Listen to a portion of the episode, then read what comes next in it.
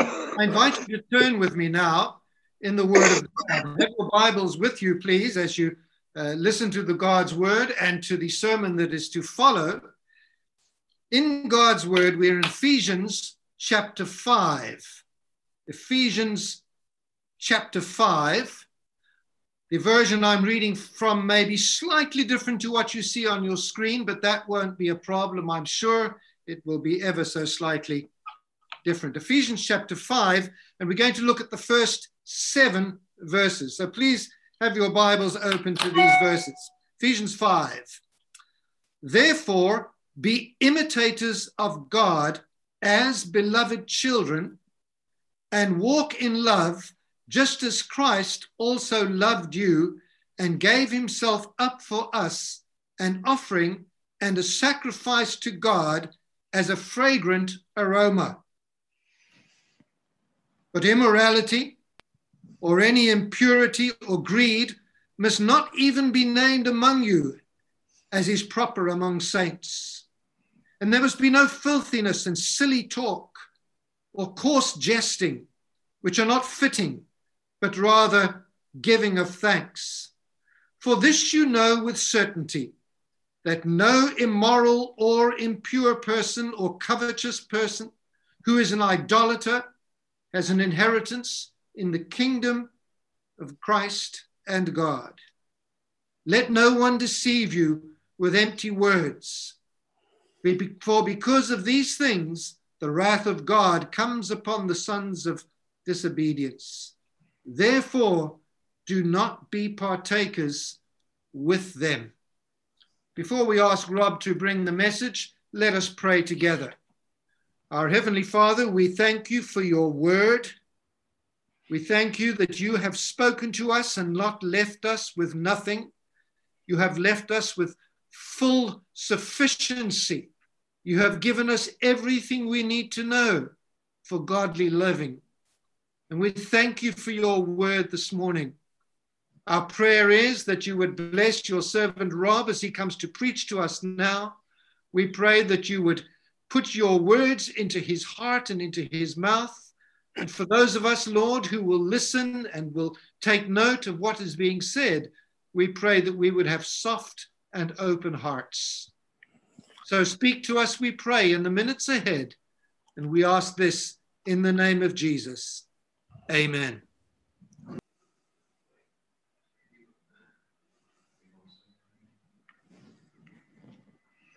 Okay. Good morning. First impressions, we are told, count for a lot. You can only ever give one first impression.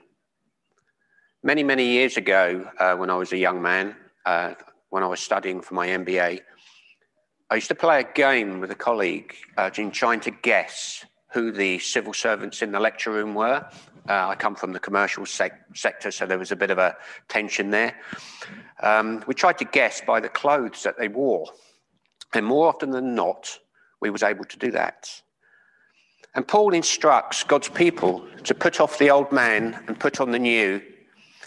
Can we be recognized by others by our new team colours? The new man's clothes that we metaphorically wear. Have we upgraded our wardrobe, or do we still hanker after the comfortable but tattered rags of the old man that we are know are not worthy of Jesus? Question I've got is Would people be surprised to discover that you and I are Christians in the way that we live our lives? We've previously heard in Ephesians, or I hope we have, how Christ has unified his people in himself and how they are to live as his church, demonstrating what it is to live under Christ's rule.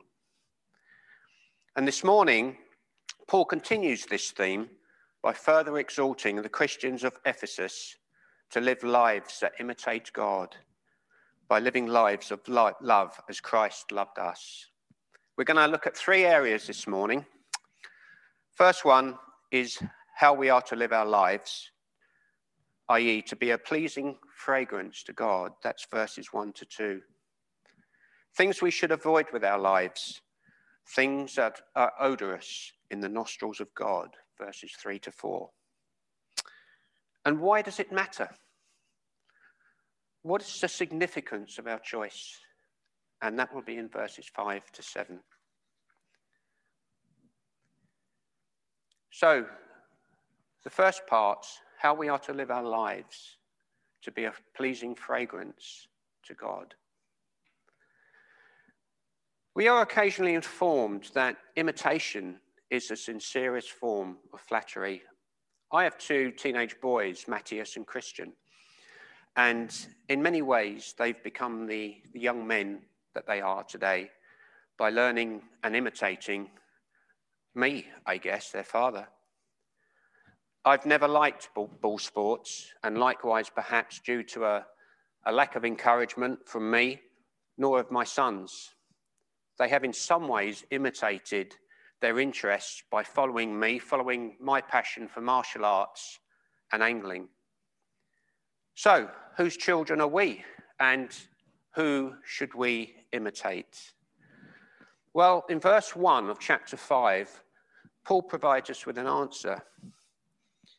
He exhorts the Ephesians as God's dearly loved children to be imitators of God and live a life of love just as Christ has loved us, a fragrant offering and a sacrifice to God. The world is self gratifying, self serving, and godless, but Paul exhorts God's people to serve God by modeling Christ with their lives. In his day, Paul stood out against the hedonistic pleasure and self gratification prevalent, and his words are reaching out to us today, telling us that it really matters how we live our daily lives as children of God. And perhaps particularly relevant as we embark on this second lockdown in society, for with this comes an opportunity to witness for Christ by demonstrating sacrificial lives that make a difference. So, what's the motivation behind all of this? Well, it's not just Paul as a lone voice in the wilderness. Jesus himself in John, John 13, commands us to love one another. As I have loved you, so you must love one another.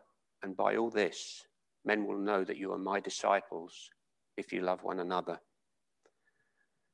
Now we are God's children, we should walk in love, being kind, compassionate, forgiving each other, just as Christ forgave us. Just as Christ himself loved us in verse 2, Jesus patiently pursued us despite his rejection, humiliation, and anger that was thrown at him. He came to serve, not to be served. He gave himself up for us, become man and experienced our temptations and sufferings that we live out day to day. And as a fragrant offering and a sacrifice to God, Jesus was crucified and bore the wrath, the curse of God on our behalf. Perfect in life, a sacrifice in death, pleasing to a just and holy God. And through Christ, we are dearly beloved children of God. Jesus has made his people a new creation. We read that in chapter 2, verse 10. There is no place for that old self serving man any longer in our lives. Jesus came not to be served, but to serve. Therefore, we should be mirrors of him, living obedient lives, serving him, not ourselves, as our culture would dictate. Living lives reflecting the love of Jesus, living as children of light, as in verse 8. Our love, like Jesus' love, should be sacrificial rather than internally self centered.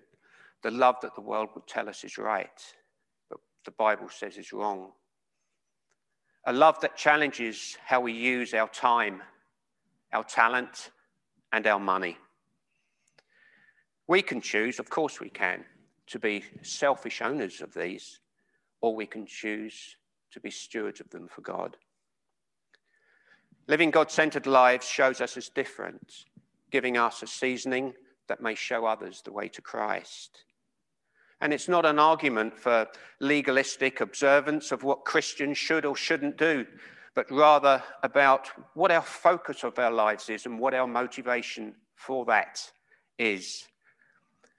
The same question I ask again Would people be surprised to discover that you and I are Christians in the way that we live our lives? So, what things should we avoid with our lives? This is in verses 3 to 4. Things that Paul says are odorous to the nostrils of God. Paul has told the Ephesians how to live their lives, and now he continues by looking at the other side of the coin and tells them what to avoid. He tells them not to give normality to sin, watering God's standards down by making it acceptable and by giving excuses to it. He talks of sins of the flesh in verse 3, sexual immorality. We are sexual creatures in a sexualized world. And Paul refers to all sexual activity outside of marriage, even between consenting adults, as improper. This might be adultery, it could be pornography, porneia, as they say in Greek. Same sex relationships and sex, sexual exploitation of others for self gratification. Sexual activity outside of heterosexual marriage is an abuse of God's gift to us. God's word is consistent in its language about this. Paul talks about impurity and he warns the Ephesians that the Gentiles were darkened in their understanding and separated from God by ignorance due to their hardness of heart. He tells us not to be like this and the New English Bible helpfully trans- translates this impurity as wider indecency of any kind, saying it's improper for God's holy people. Previously in Ephesians, we've read that this can include falsehood, anger, stealing, bitterness, unwholesome talk. And Paul also talks about greed, covetousness, there is a danger of us becoming overly desirous in life, jealous, even bitter for what we don't have and what others do. The job, the trappings that go with it, and its status. The search for perfection. Do we strive for that perfect home? Do we strive for that perfect family? And if you're a pastor, perhaps you strive for that perfect sermon. Before we know it, our motivation for life becomes things other than God, idols on whose altar we fall down to surreptitiously worship, putting us back into slavery from which Christ has freed us. Paul explains that these are all improper things for God's holy people in verse 3. There should be no such thing as even a hint of them amongst his people. And Paul further writes about sins of the tongue. And he says that people should guard their tongues, avoiding vulgarity and coarseness, obscene language, foolish talk, coarse jokes. Well, these things surely they can't, can't hurt, can they? Well, just as the tongue shows the doctor what's wrong with the body, so what we speak from our lips, speak from our tongue, shows what's inside, mirroring what's in our hearts. Now, what I don't want to do this morning is to create an unnecessary, unnecessary burden of guilt amongst us, for Paul is not referencing the momentary repented sin. I mean, we're all sinners. Who could get into the kingdom of God otherwise if this is what he was talking about? Paul references habitual, unrepentant hearts and unchanged lives. We can fool people some of the time, but we can't fool God. It's very easy at times to slip into a kind of spiritual amnesia and disobedience and climb back into the old man's self indulgent ways. The deceiver Satan will try to tempt us as he did in Genesis. He will tell us that we can have it all it's there for the taking. Come on, enjoy life. He will persuade us that it's us and not God that decides what's good and what is right in our lives. But I'm pleased to say that in verse 4, Paul doesn't leave us helpless. One practical antidote he provides us with is for us to be thankful for God. We should be thankful for God in what he has generously provided, serving him with thankful, loving, God centered lives rather than lusting for the experiences and things that we believe that we want, but God knows that we don't really need. And finally, why does it matter? Well, our choices have significances. And verse 5 to 7. I listened to a sermon from Billy Graham uh, during the summer in the back garden, and he struck me because he said, We plan for our children, we plan for our careers, and we plan for our weddings, we plan for our holidays, we plan for retirement, but we live lives as though we're going to live forever, and we don't plan for when we will finally meet God face to face. Whilst there are so many things that are uncertain in our life, Paul does tell us in Ephesians that there's a couple of things that we can be very certain of. I point you to verse 5. The first thing he says is that no immoral, impure, or greedy person, for such a person is an idolater, has any inheritance in the kingdom of Christ and God. This verse is a, a very powerful one to me. For when I was a young man, it was this verse, verse 5, that come to me talking of my unrepentant heart. And it convinced me that I was in need of a Savior.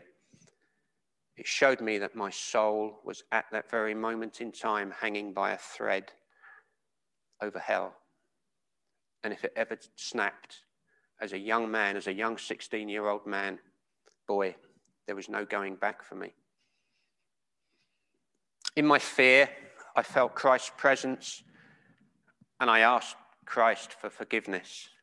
And as Wesley says, my dungeon, in this case my bedroom, flamed with light.